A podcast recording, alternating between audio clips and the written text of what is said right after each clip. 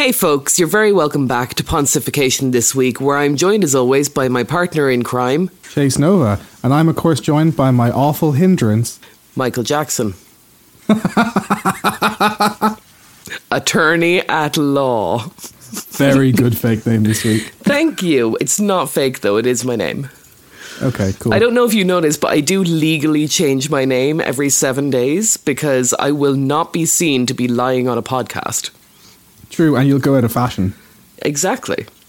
Yeah, I got it. So, how was your week?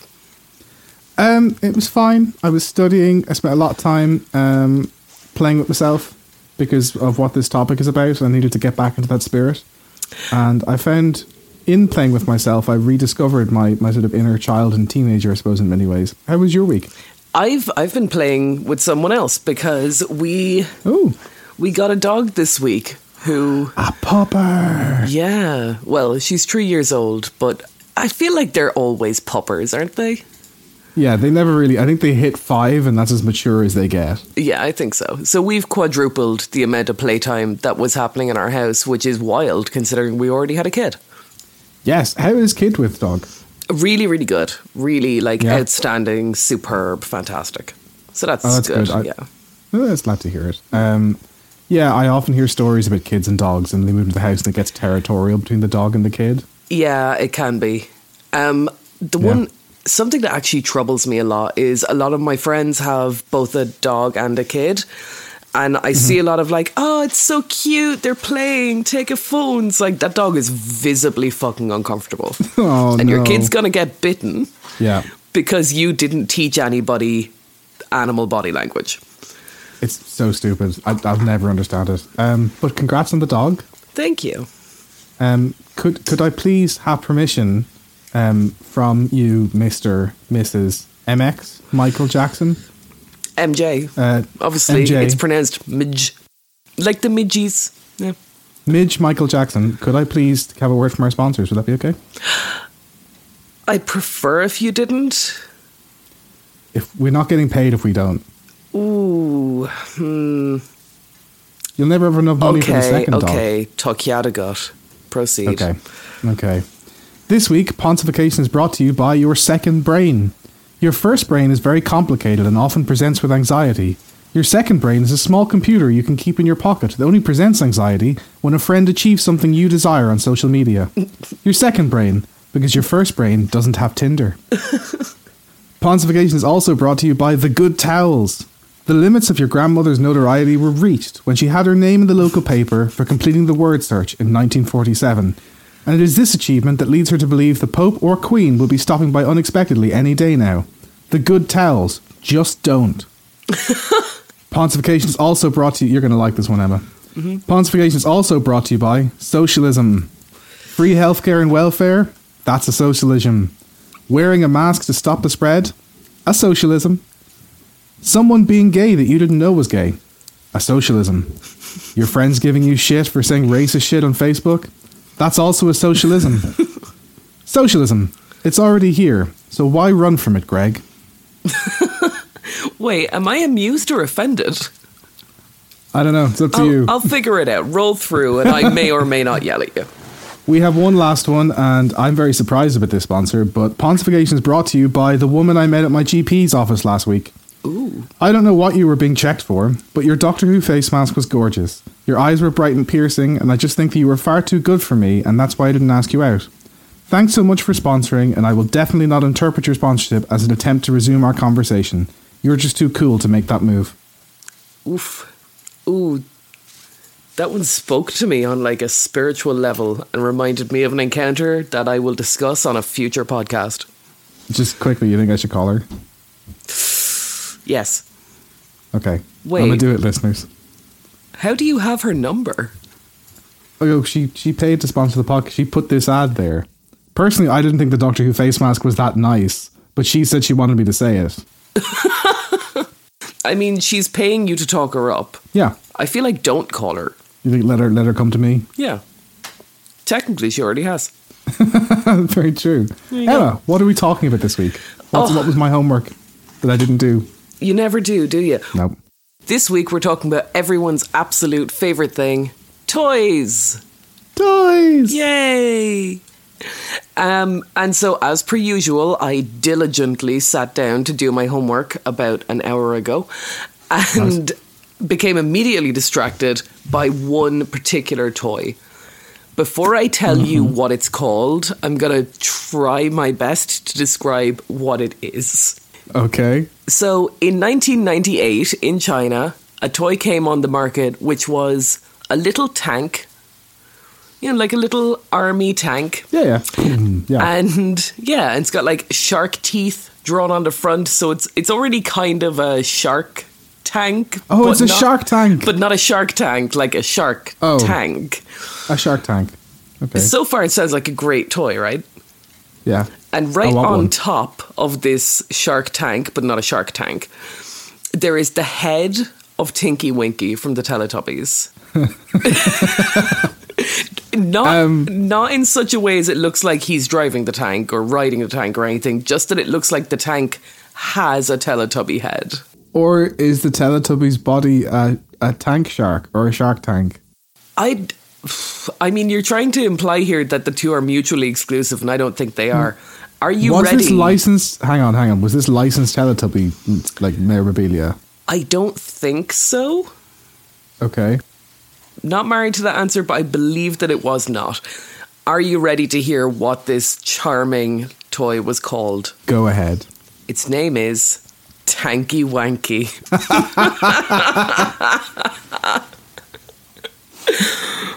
Oh, that's oh. good. Oh, that's good. Every time I uh, look down at my notes, I just see Tanky Wanky and I have to stifle a laugh.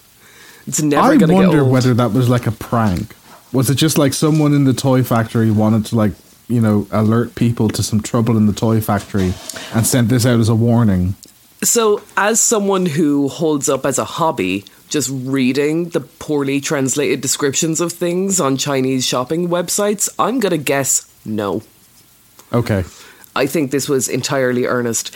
Um, now, I want to let you know that I did discover online a toy collector who owns a Tanky Wanky and described Uh-huh. it in, I think, just the most beautiful way.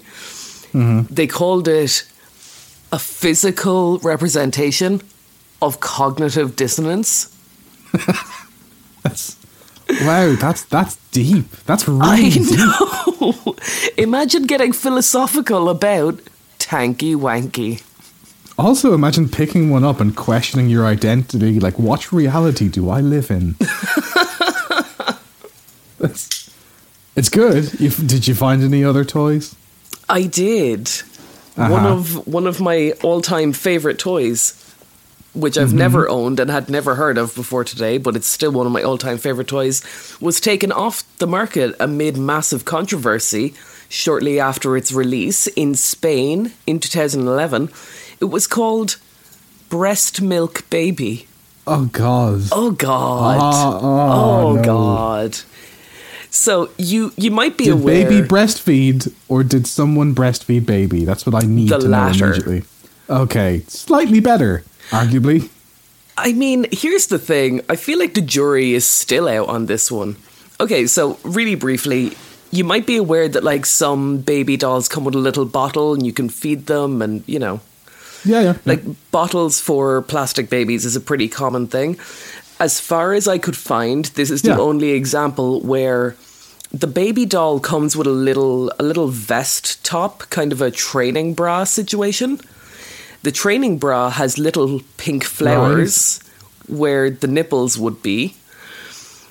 And you Oh, yeah, you you pick baby up to your chest and you know you mimic breastfeeding and baby breastfeeds. This is some sick shit. Like you should not be teaching little girls to do that. It's like it's like the. Or maybe you should. You think so? Okay, here's here's where it becomes difficult. Like if they're going to feed a plastic baby doll, which apparently they are, like bear in mind, little kids, we have mm-hmm. evidence that kids have been feeding toy dolls some sort of facsimile infant for the past 4,000 years. Yeah. We can logically assume it's been going on even longer, but that's how long we've had evidence of it. if they're going mm. to keep on feeding little plastic babies, toy babies, wooden babies, whatever, anyway, why not promote breastfeeding? Why do all dolls have to be bottle fed? I mean, I don't think you should be feeding the babies at all. Like, I think the baby dolly should be an accessory. It shouldn't be like sort of training you to be a, a parent at that age. And it shouldn't go too into detail with it because then it's no longer a toy, it's like a lesson. And I'm against educational toys. I'm sorry, you're against educational toys. Yeah, you're, you're a kid. You're supposed to be enjoying yourself. Let you learn shit when you get to school. You know, forget it until then. You should be allowed to have fun. Okay, but surely, like, so children do learn through play. Yeah. Like, the most effective way to teach children new concepts is to introduce, like, a game or a toy that they can learn that concept through. Is that why my mum used to play fetch and she'd throw the tennis ball into the oven? Wow. I, I want to laugh, but it's dark. But it made me learn that the oven was hot like way quicker than the other kids. The other kids were all being thick, and I was like, "Oh no, I learnt my lesson when I was a child." Oh no. okay, you've lost me. Um, so there was also a Punisher doll. It was called Shape Shifting Punisher. Okay, okay. I was worried it was punish her, and I was like, "Oh shit!" But no, Punisher, the Punisher. Okay. Yeah, no, like the the Punisher, the skull And- guy. yeah. Yeah. the guy. Yeah. Um, yeah. So shapeshift and Punisher came with like a bunch of different accessories, and it was a modular thing, and it was all exciting. None of that is important. What's important is that he had a sort of projectile launcher mounted exactly where your projectile launcher is. Oh, oh, Oh, He had a willy cannon. he had a Willy cannon. He did, yeah. Oh, The Willy cannon was like the full width of his hips since he was he was packing these, in a way that I think he may have needed surgery for. Oh God. It is, I wholeheartedly encourage anyone who's listening to go out and Google shapeshifting Punisher. Sorry, Punisher. Yeah. shapeshifting Punisher. Yeah. And yeah, just just grab an image of that and find out how deeply intimidating it is. Um, I'm I'm going to look this up later, but not just right now because I need confidence to get through the podcast, and this might make me a little bit insecure. It it would Um, shake you, yeah. Do you have Do I have toys? do you? I I do have toys. I have a few toys. Can I see? Uh, yes, I do have a toy. Uh, one I, ca- I found is Big Loo. You ever hear of Big Loo? No, who's Big Loo? Big Loo was like a robot. He was three foot tall. He was released in 1963, and he was very expensive at nine dollars and ninety nine cents. Okay. Pricey, but basically, as far as I can tell, the the toy makers that designed him had ADHD. Um, because this thing did everything. It uh, it had light up eyes, a voice changer, a Morse code clicker, a rocket launcher in his foot, an arm that shot plastic balls, and darts that shot from his nipples. Wait, what? Yeah. He had so the picture. You had me up until nipples. yeah, but picture it. So Morse code clicker, voice changer, light up eyes, a rocket launcher in his foot, an arm that shoots plastic balls, and darts that shoot out of his nipples. He's got like That, uh, six cannons on him.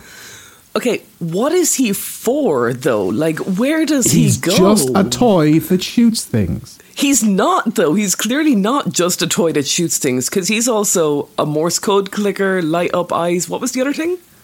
Uh, Morse code clicker, a voice changer. A voice Actually, do you know what? This is like you know the, the post-war times. Maybe they were worried and they thought they might need the voice changer and the Morse code clicker for the kids.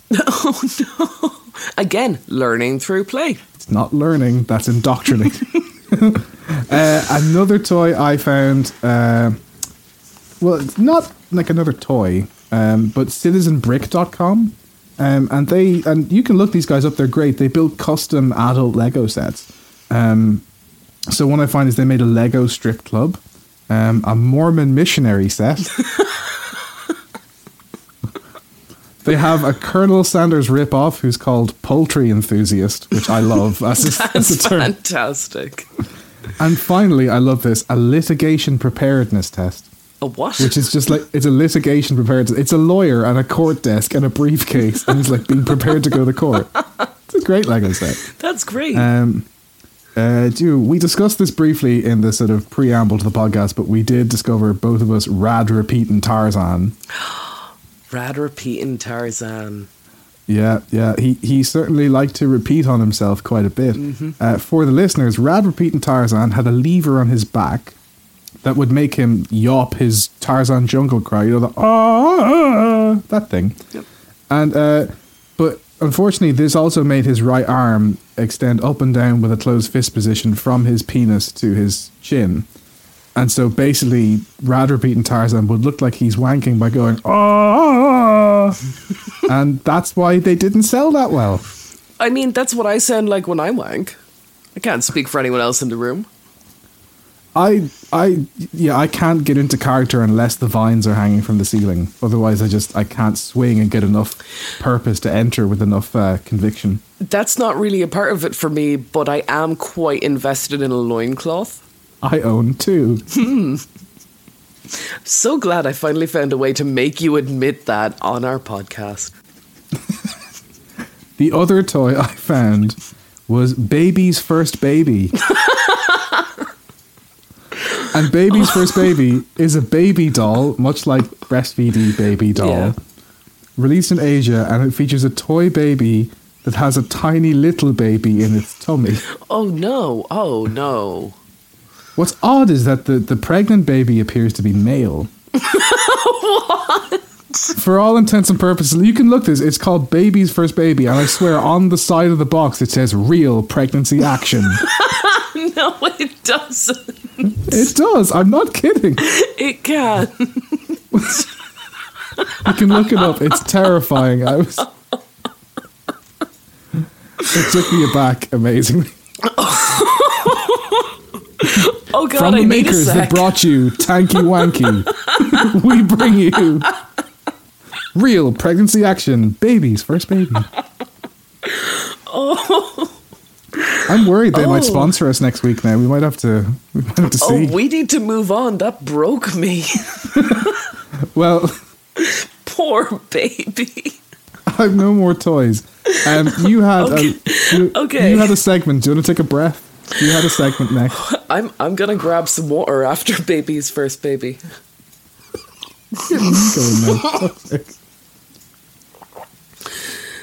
Okay. I'm ready. You had a segment, I think, about yes. cereal toys. Let's move on to cereal box Yeah. Mm-hmm. toys, which are far less funny. So, what got me thinking about this? Did you do this? Did you collect the Simpsons characters from the cereal box? Uh, no, no, I Oh. didn't, because they were on cereals I didn't like, and at that point, I wasn't mad at the Simpsons. I was into Pokemon, Okay. and they had a Pokemon cereal which was just Lucky Charms, but they put Pokemon in the box and claimed the charms were meant to look like Pokemon. I'm sorry, there was a Pokemon cereal and nobody bought it for me. I, it was only, I'd say, I had it about six times, but I remember it quite clearly. I'm horrified to find this out. But My goodness. no, yeah, it was Okay. nice. Um, so yeah, no, I was reminiscing about my long lost Simpsons magnets. And so my sister and I fought a lot over the Simpsons magnets, and she then went on eBay and got a full set, and she has them now in her house in Sydney. And I'm so envious that I'm a bit angry about. So I was I was looking them up and whatever, and I did come across Alphabets, a cereal that I'm not aware of us having in Ireland. No, it's a US one. I've seen it over there, but no. So. so Alphabets briefly came with instead of a toy, they came with little terrariums. That's inside. amazing. It's That's amazing. actually class. The thing is, the the kids of America got really riled up because they were like, the box said I was getting a toy, and what I got was a tiny houseplant. I was more thinking the Christians might get annoyed because it demonstrates evolution. Alphabets I were there like, if the secondary education system isn't going to teach them, we will. So yeah, I, I think that's great. Yeah. I feel like we should bring back cereal box toys, but not really, just bring back cereal box science experiments. I would be great. I'd, I'd have got that as a kid. I, I was kind of more Right. thinking that wouldn't it be great if they gave you like practical toys that prepared you for adulthood? Like you, you get it and it's like a book on like how to do taxes. Um, there's a novel by Sally Fields. Um, a DVD copy of The Big Short to let you know why you can't afford a house now, that'd be great. That would be useful. Yeah.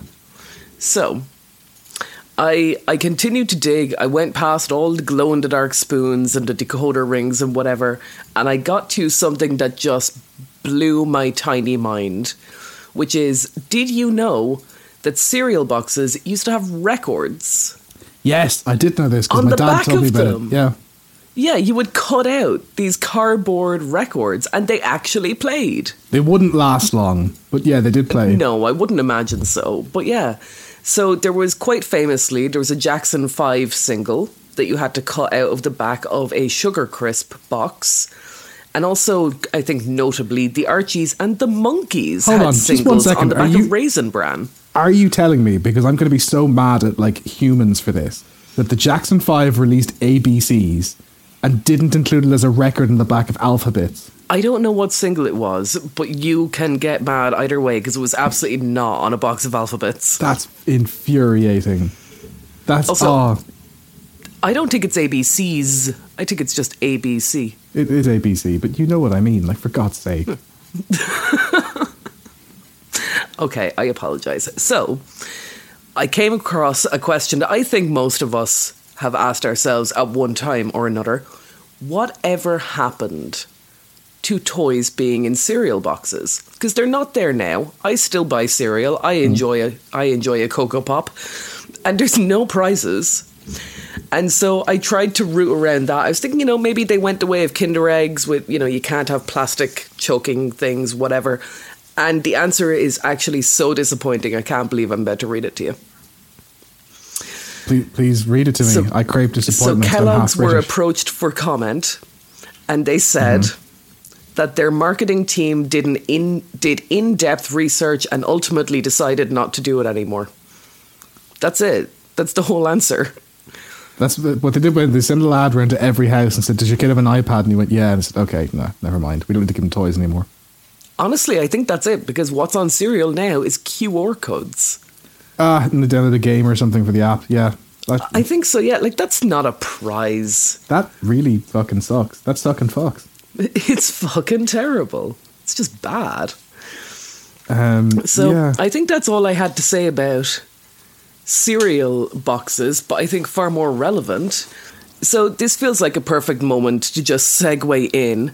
We're at the time of recording this, it's not Christmas, but it's finally close enough that we're allowed to talk about it. Yay, Christmas! And what better time for toys? That yeah, exactly, and that actually reminds me, Emma. Like I, I'm having a pretty difficult time at home, and Oh. I'm not going to be able to visit my friends for Christmas. Um, do you think I could come and spend Christmas with you? Absolutely not, but I'm sorry that's happening. Oh, Yeah. So And you know what? In future, I don't think you should ask me things like that. I un- understood, Miss. Thank you. So Christmas toys? Um, yeah. Okay, so I'd love to tell you about my favorite Christmas toy, but I'll get to it. First, I want to tell you about my favorite of my son's Christmas toys. So Sean Sean was born in December, so his first Christmas he had absolutely no fucking notion what was going on, which meant I got to buy him whatever I wanted which was great. So I went to toy shop. I got really, really excited. I'm like eight and a half months pregnant at this point. It's a good time to be alive. I got really excited for the Fisher Price phone. Did you have a Fisher Price phone?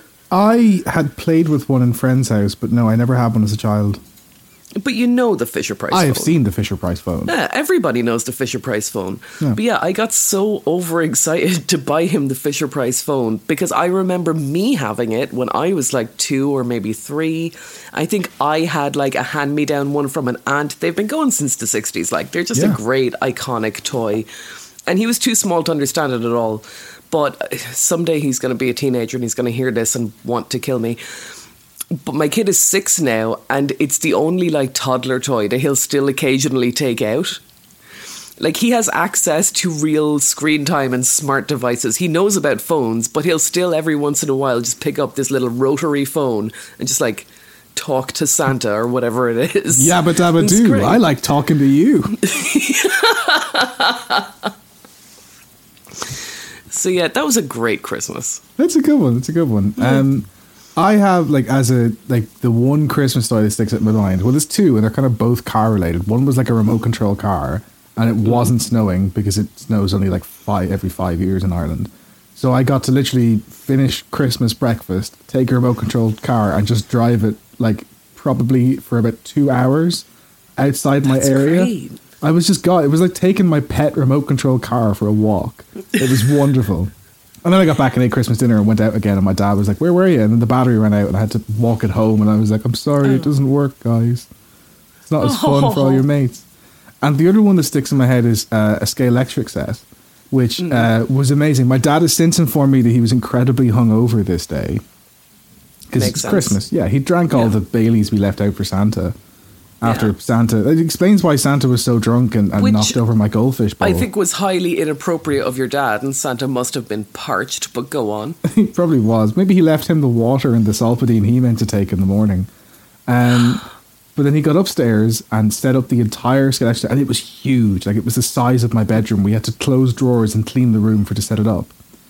And after we set it up, we played with it for about four hours. And then on Stephen's Day, we were like, "Oh, we need a place to live. We better disassemble it." And it never got reassembled. That Scalextric set is still under my bed, and I'm like, one day I'm going to have a house big enough with a room that I can set up my Scalextric set again. That's the dream. But you know, a day and a half of joy. That's what's good about it. Do you have any particular? What was your? Sorry, that was your son's Christmas present. What was your your favorite Yeah, no, one? that was my kids. Okay, Yeah. my best Christmas present I ever got was RoboCop. so, okay, so I feel like I've mentioned this before. I'm very much from like a working class family in a small, small town. Hmm. So the normal thing for our neighborhood is everyone went to the same local toy shop and everyone did the Christmas club where you would pay like your five or ten or twenty pounds per week or whatever you had. You would pick out toys as you go throughout the year, and they would all be put into a cardboard box in the storeroom, and they would like have your kid's name and address on them, and you know it was all. It worked that way. No one went out and did a big shop. Everyone picked up these big cardboard boxes on Christmas Eve. I actually love that. That's fantastic. It's delightful. It's really nice. We did it a couple of years when Sean was little, and there's something pleasant about it. So, anyway. So my mom, she picks up the cardboard boxes. There's one for me, there's one for my sister. Everything's going really smoothly, everything's wrapped, and she puts all the presents underneath the tree. She's thrilled with herself. Christmas morning comes, and we're there, we're opening our presents, and I've gotten like baby born, and I've gotten, you know, My Little Pony, and then I unwrapped a Robocop doll. and my entire family were visibly shocked. And I think my parents were even whispering to each other, like, did you buy our three year old daughter a Robocop? No, did you? What is this?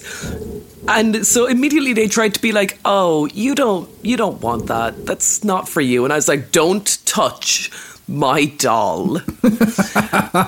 and for the following four years of my life, I brought Robocop everywhere. Like, I adored him. I would not leave the house. Robocop came in my backpack the first day of school. We were inseparable. Aw.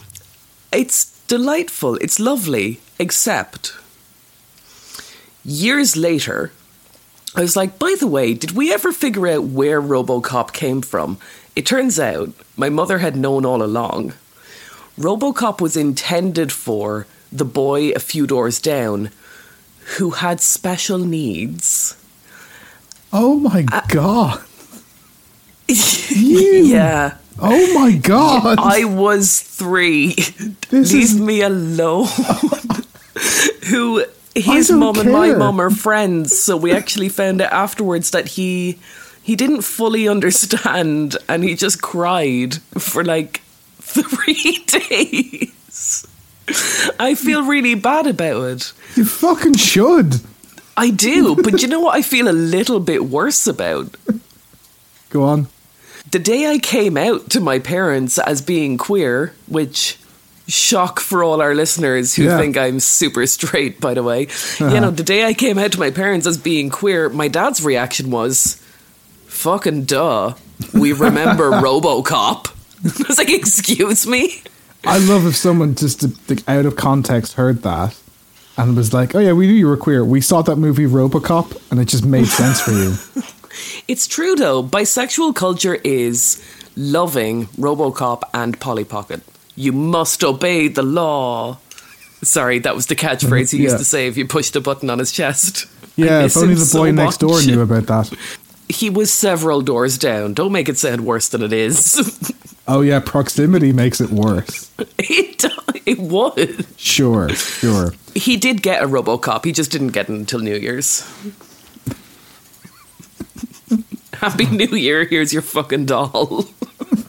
Yeah, now, now you slag off the boy with special need whose toy you stole, and you're like, "Happy fucking New Year's!" So unfair. I Um, was three. I don't care. I was three. I was trying to figure out what being queer was all about. It was a big time in my life. Speaking about learning to be queer from your toys, Which we never should, but please go on. um, one of the big stories I researched for this was Earring Magic Ken. Have you heard of Earring Magic Ken? No, I don't know what that is. You are in for a, a, a real treat. You're going to like this. It's the early 90s, and Barbie is at her peak popularity, but her boyfriend is a bit bland. A true dork, best known for wearing satin tuxedos. Simply put, Ken isn't cool, and Mattel isn't having it. But before giving Ken the boot, the toy giant decides to survey a gaggle of children on what's cool, hoping to save Barbie's dwindling leading man. The children's answers, likely informed by media, some would later cite Madonna's background dancers, and club culture trends, inspire Ken's new look and what would become an infamous nightmare for Mattel. It's the 1993 version of How Do You Do, fellow kids? Only a whole lot gayer. the doll was called Earring Magic Ken, which is the absolute best name for an accidentally gay doll. and he is every 90s queer stereotype in a chiseled hunk of plastic. Now, the, the the article I got that that's the opening paragraph, and I kind of twigged it a bit. But one of the other things that said is that they sent a bunch of like college interns to go and hmm. research what was going on in the hip cool clubs, and they didn't know shit about anything, so they just went out and got drunk in gay bars and copied the fashion. Love that. So Earring Magic Ken rocks a mesh lavender shirt, matching pleather Nice. vest. His hair is perfectly coiffed and expertly highlighted with chunky streaks of blonde. True to his name, his ear is pierced on the left side, which apparently indicates that he was a bottom, by the way. Yeah. A- At the time, that's what it meant, yeah. yeah. Um, and that's not all to mention, his necklace was almost decidedly modelled after a sexual accessory trend of leathers and club kids alike. After the doll's 1993 release, activist and writer John, Dan Savage, who at the time was working for queer focused newspaper The Stranger, wrote a piece about the doll's decidedly gay look. In the story, Savage particularly focused on the doll's necklace, a circular chrome pendant hanging from a silver chain. Savage wrote the necklace is what 10 out of 10 people will tell you at a glance is a cock ring. oh, God. Ken, no. So this is what they did is they made Magic Earring Barbie and she had tons of charms like a Barbie charm and a star and a moon and stuff. And Ken had a blank circle around his neck where Barbie's charms could hang. Oh, But God. Ken individually was wearing a cock ring. That's what Ken was wearing. Uh, Savage also wrote that Steve Mattel's design team spent a weekend in LA or New York dashing from rave to rave taking notes and Polaroids. Uh, then manager of marketing communications for Mattel, Lisa McKendall, released a statement saying, We're not in the business of putting cock rings in the hands of little girls. oh, my God. She had to say that at a press conference. This keeps getting worse. It's amazing, though. I love it. Um, McKendall told the stranger, It's a necklace. It holds charms he can share with Barbie. Come on. It's, it's written as if it's in that tone. Come on, this is a goal designed for little girls. Something like that would be entirely inappropriate. So who knows if the if the children brought in by Mattel thought this trendy accessory or it was just a clueless market researcher? Like they don't really know. It only mattered that Ken was wearing a super sexual necklace, a mesh lavender shirt, and had his left ear pierced. New Ken, as he was termed, was officially gay Ken. Love it. Love gay Ken. Want more gay Ken. Well, I'm gonna give you some more gay Ken. Just you wait. While clueless moms picked up earring magic Ken for their kids, queer men flocked to toy stores, scooping up the doll accidentally modelled on their image. But Savage's article is what many unofficial earring magic historians consider the last straw for Mattel, with their toy brand discontinuing this particular Ken doll soon after publication. Mattel even went so far as to recall the doll from shelves. He was that gay. That happened to me briefly in the early 2000s. They took you off the shelves? I was too gay for school. I had to just be confined to my bedroom. You were having an influence on other children who were discovering themselves. That was a real problem with you. Not gonna lie, I did actually once get in trouble for being in a same sex relationship at a single sex school. I'm not surprised in the slightest. Yeah, it was a wild time to be alive. I feel like I feel like gay Ken might actually hold some truths for me here. Well, I'll, I'll carry on, and I hope these truths speak. I, I hope we hold these truths to be self evident to you, Emma. That was last week. oh, that was last week. Sorry, we were in America last week. Sorry. Yep. In total, Earring Magic Ken was only available for six months in 1993. So I was, what, two and a half? You'd have been, what, one? I was one, yeah. One thereabouts. But it still reportedly remains the best selling Ken doll of all time. Really? Oh, I'm quite proud of him now. Oh, hold on. Some even suspect the doll may be the best selling Barbie of all time, though that title is publicly held by 1992's Totally Hair Barbie. Totally hair Barbie. Yeah, that was the one where she had big, long. I looked it up after reading this. I didn't know this off the cuff at all. Definitely not. She had like a big, huge bit of hair, and it could be styled. It was like a new type of hair they used, so it could be styled and oh. cut, and yeah, tons of stuff. Oh, oh, good for Um, her. Mattel, for what it's worth, won't really discuss Earring Magic Ken. He's not even in the brand's archive of historically significant dolls, despite his bestseller status. That's actually awful. It is, but at the time, remember, like 1993 is the burst of queer culture. Like you're just Oh, yeah. starting to sort of recover from the AIDS crisis. Mm. And this is when it's starting to come back. So Earring Magic Ken kind of came at a fantastic time. Sorry, really. when you say you are just starting, are you like referring to us all together or is it a general you? I'm kind of just talking about the world. The world is recovering from their attitude to gays because of the AIDS crisis. Sure, and then yeah. something like this happened, and there's like publicity, and it's like, oh wow. Um, but pulling Earring Magic Ken from shelves wasn't Ken's last brush with queerness. And honestly, I would pay to watch a film called Last Brush with Queerness. You can. Oh, is it a bad one or a good? Is it one of the, the naughty ones? I assume so. Yeah. Oh no, I, I I want a dramedy. Um, when Barbie and Ken broke up in 2004, I didn't know they broke up. They had a public breakup apparently. Oh yeah, Yeah, I knew, knew about this? this. Oh, okay. Yeah, yeah. it was big news. It was on all the magazines. Oh wow, okay. Yeah. Many fans joked that Barbie's former boyfriend had come out of the closet. The Ken doll featured in the Toy Story movies is outrageously queer coded. Though he's supposedly head over heels with Barbie, even before Magic Earring Ken, gay jokes surrounded fashion loving Ken for his satin suits and affiliation with the hyper feminine world of Barbie. It's kind of fair, actually. Ken might have been gay all along. Okay, first of all, Mm-hmm. there is without a doubt a ton of evidence to support the fact. Yeah, I'm, I'm going with fact. The fact that Ken is one of us. Ken is clearly bisexual. He could very well be, yeah. But it, I think it- at this time it was he came out kind of as an icon to specifically gay men. And I, I respect that. And that's great. But you can't change my mind. Ken is bi as fuck.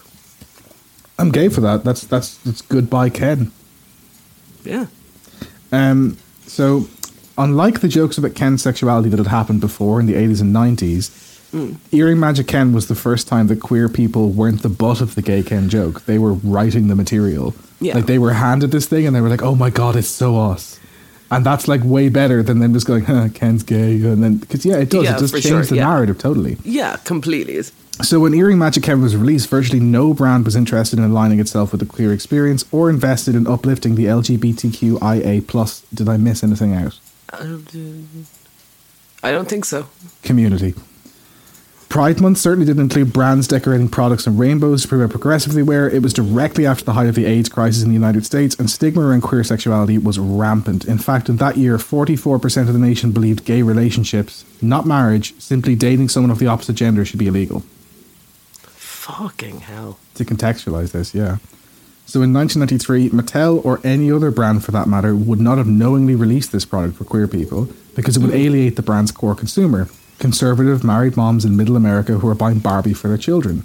Um, Earring Magic Ken likely struck a chord with gay men and queer people because it was representative when no one wanted to represent them. The general public was full of disdain for queerness, yet couldn't help but hail their aesthetic as the epitome of cool. And sure, it was just plain hilarious that straight people didn't understand their culture at all, mistaking a chrome cock ring for a trendy kid friendly pendant.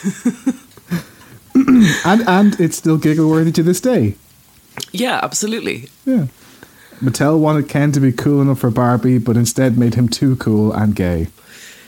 I just love that. I love that the man who's worthy of Barbie, because bear in mind, like, I don't have it to hand, but somewhere on the internet there's a list of the professions that Barbie has held. Yeah, she's she's a jack of all trades, master Barbie is a high flying bitch. like Yeah. she is. Yeah. Get get out with all your supposed icons. Like put Beyonce in the bin. It's Barbie. This is why I kind of like Ken too, though, is because Barbie's high flying and Ken doesn't seem to have a job. He probably just He looks after. He just looks after the house. He cooks the dinner and makes no, sure he's he nice just chills at home and smokes weed and fucks guys. That's what he does. That's certainly how I've always pictured him. There's a couple of little final paragraphs of my research here. I'll go through them before we before we get too bogged down in the gay jokes. Almost three decades later, Mattel has evolved its brand to appeal to a growingly progressive consumer and a more queer friendly world. The toy giant now sells creatable world dolls which allow for gender exploration, and Ken dolls that, let's Love. face it, are gayer than Magic Earring Ken ever was. But even with more acceptance from brands and con- consumers since 1993, there's still progress to be made. A November 29 study of 700 shoppers found only 5% would actually consider buying a creatable world doll. So that would be the, the mixed gender trans ones. Um, as the queer community works towards more acceptance and inclusion year after year, it's important to remember those who came before us, like Stonewall activists like Marsha P. Johnson, Sylvia Rivera, politician Harvey Milk, and and, and uh, writers like Audre Lorde and James Baldwin. And yes, that even includes a lavender mesh shirt wearing Ken doll, cock ring necklace, and all. That's that's delightful. It's Well kind of a you. lovely story, and It you know, I do. I find it heartwarming. And you know, it is it's worth mentioning that there is there's still a, a crazy amount. It's very very difficult to I think specifically be non-binary at the moment. A lot of Hmm. people just don't get it. yeah. I'm still getting to grips with it, and I've known you for what twelve months now. I'm still getting to grips with all the Something terms like and that. concepts and stuff. Yeah, there's there's a lot to it and it's exhausting and you know, Yeah, the fact that these toys exist and that there is more representation and even like outside of queerness i was actually i was shopping for barbies maybe six seven months ago i'm gonna say it was during big lockdown i think Yeah. i was in tesco there was a kid in my family was having a birthday i was looking for a barbie um and I actually think it's gorgeous. There's there's wheelchair Barbie and there's all sorts of races of Barbie and there's all these Barbies that just did not exist when I was Barbie age. I That's- guess. And yeah. they're all fucking high flying bitches. Damn they're all doctors and lawyers and litigation preparedness experts and you know I was gonna say like I mean I'm not queer. At least if I am, I'm not sure yet. I haven't. I was gonna say that you know of I'm still not got there. sure. Yeah, that's the truth of Yeah, it. You good know, catch. yeah, I, mm. I'm still not sure. I, I probably never. Do you ever know really sure. know? I No. keep being worried that I'll wake up straight. Yeah, I have a back problem that, that kind of does me the same way actually. Um, Mm. But I was going to say that like I've not really been a member of a marginalized community, but like looking at the way things are now and how subtle, how subtle these levels of abuse have gotten, like especially with the internet and stuff. Like looking at something like Magic Earring Ken and seeing where you've come from, like that's got to be in some way heartwarming or endearing or at least encouraging. sure. Yeah. Absolutely, yeah. And uh, before we go too down the, the high road, I believe you have a Yeah, game to play. Absolutely. I mean, you know me. I could do gender and sexuality all day and all night. That's a three part podcast in the future. Oh, I hope so. so, as you may recall, last week I forced you to guess whether whether a handful of names were actual American baseball players or ones that a Japanese game developer had just made up. In a similar vein, this week I'm going to ask you to guess whether the following names are actual Cabbage Patch kids who were adopted during the 80s and 90s and came with little birth certificates Okay. or porn stars. I I am here for this. Okay, you Let's ready? go, yes. Roll up your fucking sleeves. Let's do this. Yeah, baby. Go for Right it. off the bat, we have Adele Rose, Porn star. Cabbage Patch Kid. Damn it. I know. Okay. I'm gonna pick an easier one. Zara Crystal. That's probably a porn star. It's a Cabbage Patch Kid. what is wrong with Cabbage Patch Kids, right? I, to be honest, I've never held one or looked at one, so I have no idea what they are. I'm kind of just going like, would I name something Zara Crystal and hand to my child? And then I'm like, oh yeah, Bratz dolls exist, so probably. Oh, Bratz dolls. Okay. Yeah. Um, Jenny Talia. That's got to be a porn star. I can't be over three. That is a porn star. Well done. It's gonna be really think it's very telling yeah. that you keep saying porn star. because I, I don't know a lot of porn stars' names. I think I could name three off the top of my head, and one of them's Ron Jeremy. I love that one of them is Ron Jeremy. Yeah, I don't know them. Um, Dusty David. Oh, that's tough. hmm My gut is saying it sounds too like a Cabbage Patch Kid, so it's probably a porn star. Are you locking in with porn star? His mum said disappointedly. um, I no, I'm going to lock in with Cabbage Patch Kid. You are correct. Way, Great job. Uh, Wayne Bryce, Bryce. Porn star. Cabbage Patch Kid. Fuck.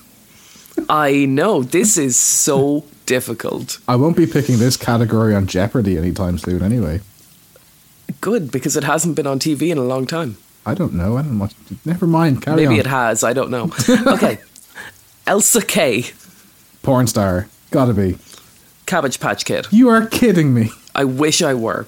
Elsa Jean. I'm going porn star again. And you are correct. uh, Sa- Sarah J. I think I, that is a porn star. I think I know that. Oh, I, I recognize her. Oh, yes, no, you're right. Sarah J is a porn star. Okay. And I don't know whether to be proud or disgusted. I'm just sure I've seen that name at one point in my life. Here's one that I found challenging They've all been Just- challenging just for to me. write Emma, down. To be totally honest. Charmaine Rosabella. Cabbage Patch Kid.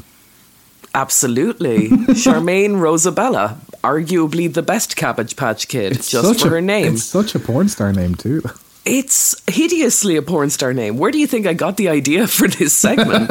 okay. um, Myra Hope. you can't be a porn star's name whose sur- you can't be a porn star whose surname is Hope. That's not fair. Oh, don't don't make me sad. Also, I think you can't be a porn star whose first name is Myra. Because it I- makes me think of Myra Hindley, which is not okay. This is a hint. Cabbage Patch. It's a Cabbage Patch. It is a cabbage patch. Good for Yay. you. You've been listening. Right, do you want one more? Go on, give me one more. Am I? Where am I at now? How many have I got? Um Oh, you're actually doing really well. You've gotten six right and four wrong. Really? Yeah. I'm Okay. as surprised as you are. Yeah. Okay. Give me the last one though. Let's see if we Okay. can pick it up. Last one. The last one is Tammy Salami. That's the hardest one yet. And hopefully she hasn't said that too often. Um, or maybe she has. Has she? It's a Cabbage Patch doll. It's a porn star. Damn it. Sorry, she's a porn star. They're a porn star? There. That's it's- not it, a she- porn star. Fair, fair. Damn it, Tammy Salami. I really thought that was a trick. That felt like too much of an obvious one. I know. I'm sorry. That doesn't sound like one of the porn stars who's doing well, though. That sounds like the ones who's still doing DVDs. Honestly, that's what I thought when I quickly Googled weird porn star names. Actually, I think I typed in stupid porn star names. and to be fair, the internet did not disappoint. It didn't. And we're actually coming quite close to the end now. And I think you had a few final words about this. Yeah, so I have two really quick thoughts that I want to share before I go. Yeah. One of which is Santa should bring books. Just Santa should bring books. Books are not a big enough part of our children's playtime. And I feel like we just really, really need to go hard on encouraging literacy at home and on making books a treat and a gift and something exciting and not something you have to do. Yeah, 100%. And the other thought that I wanted to share before I leave is G.I. Joe's full name is Government Issue Joe, and that's just a bad, bad name for a person and a toy. Do you want to monologue us out? I'm going to monologue it in a second. I had one last thing, which is that Christmas coming up. Ah. Uh, there's loads of Irish businesses and small businesses you can support. It's not that hard not to buy off Amazon. In fact, if you look and find something on Amazon and then search for it elsewhere, mm-hmm. you can get it cheaper. Don't give Bezos any money. He's only going to spend it trying to get his space penis into space, which it won't get into. Um, also polishing his head. Or also polish. Oh, just yeah. I'm going to yeah, monologue us out now. That's what I'm going to do. Play us out, keyboard cat. So, toys are tools as children in exploring our imaginations and inner psyches. As children, we often assign qualities and identities to every object we find the happy cheese, the sad cat, and the angry rattlesnake we found in mommy's sock drawer. I'm at an age now where I've started to forget my childhood entirely. Probably because it was relatively happy. Because incidents like losing my swimming trunks in front of the water park, getting beaten up for buying the wrong set of Yu Gi Oh cards, and the Bolognese instant of 1996 are all too clear in my mind. There was a moment when I was four and a half years old when my mother grabbed me by the wrist and told me that if I didn't stop misbehaving, the man would come and get me. Exactly 30 seconds later, a gentleman emerged from a nearby bathroom. I knew that he was a gentleman because it was written on the door that he came through. the gentleman waved his hand and silenced my mother before extending his hand and beckoning me closer. As I moved closer to him, I started to hear a faint ticking sound. It was as if each step closer to this man made me age dramatically. I felt my hairline grow thinner, my belly grow larger, and my penis remain roughly the same size. the man continued to beckon, and as I arrived at where he was standing, we were exactly the same height and width. I reached forward, he grabbed me and pulled me in close to him, his hand holding my now adult back, and he cleared his throat. He then quickly pressed his lips to mine and whispered the words that have been haunting me for nine weeks now. See how you like it, you cunt. the man spun me round so that I was standing where he was, and I watched this man gradually age in reverse until he was standing where I had been. The terrifying figure of obesity and sadness suddenly became a smiling and happy child. He pointed at me and laughed before running into my mother's arms for an embrace. I was forced to flee the scene after my father told me to leave his child alone. I ran out into the street, a 30 year old overweight man with the experience and consciousness of a four year old boy. Homeless and hopeless, with no food, money, or resources, I did the only thing I could do. I ran as a Teachta for the constituency of Dublin Bay North. After winning the hearts and minds with my plain speaking rhetoric and no nonsense approach, I began actively pursuing the position of Minister for Science. I've heard that the CERN accelerator has managed to track tachyon particles that don't observe the laws of time in a linear fashion as we do, and there's every chance that my redemption lies there. But Chase, why this podcast, I hear you ask? Why put this out and tell your story here and now? And I'm going to tell you why. For my fifth birthday, I went to an Italian restaurant with my family and friends. We all had a lovely meal, and I remember it as one of the moments of pure joy from my childhood. Smiling and laughing with all of my favourite people, while staring over at the pile of birthday presents at the end of the table, excited to tear through the colourful wrapping paper and see what treasures awaited me. It was then that I looked to my left and saw Jessica O'Leary. She was a childhood school friend and, probably, my first love. She reached out her hand and held mine at the table, and I was sure that this was a moment I would never forget. that assuredness was cemented over the course of the following five seconds, when a waiter slipped while carrying an eight gallon vat of bolognese sauce.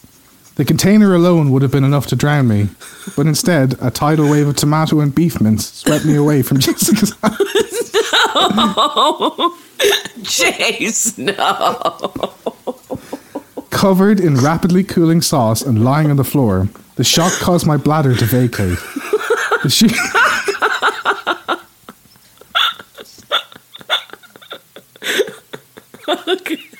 Sorry.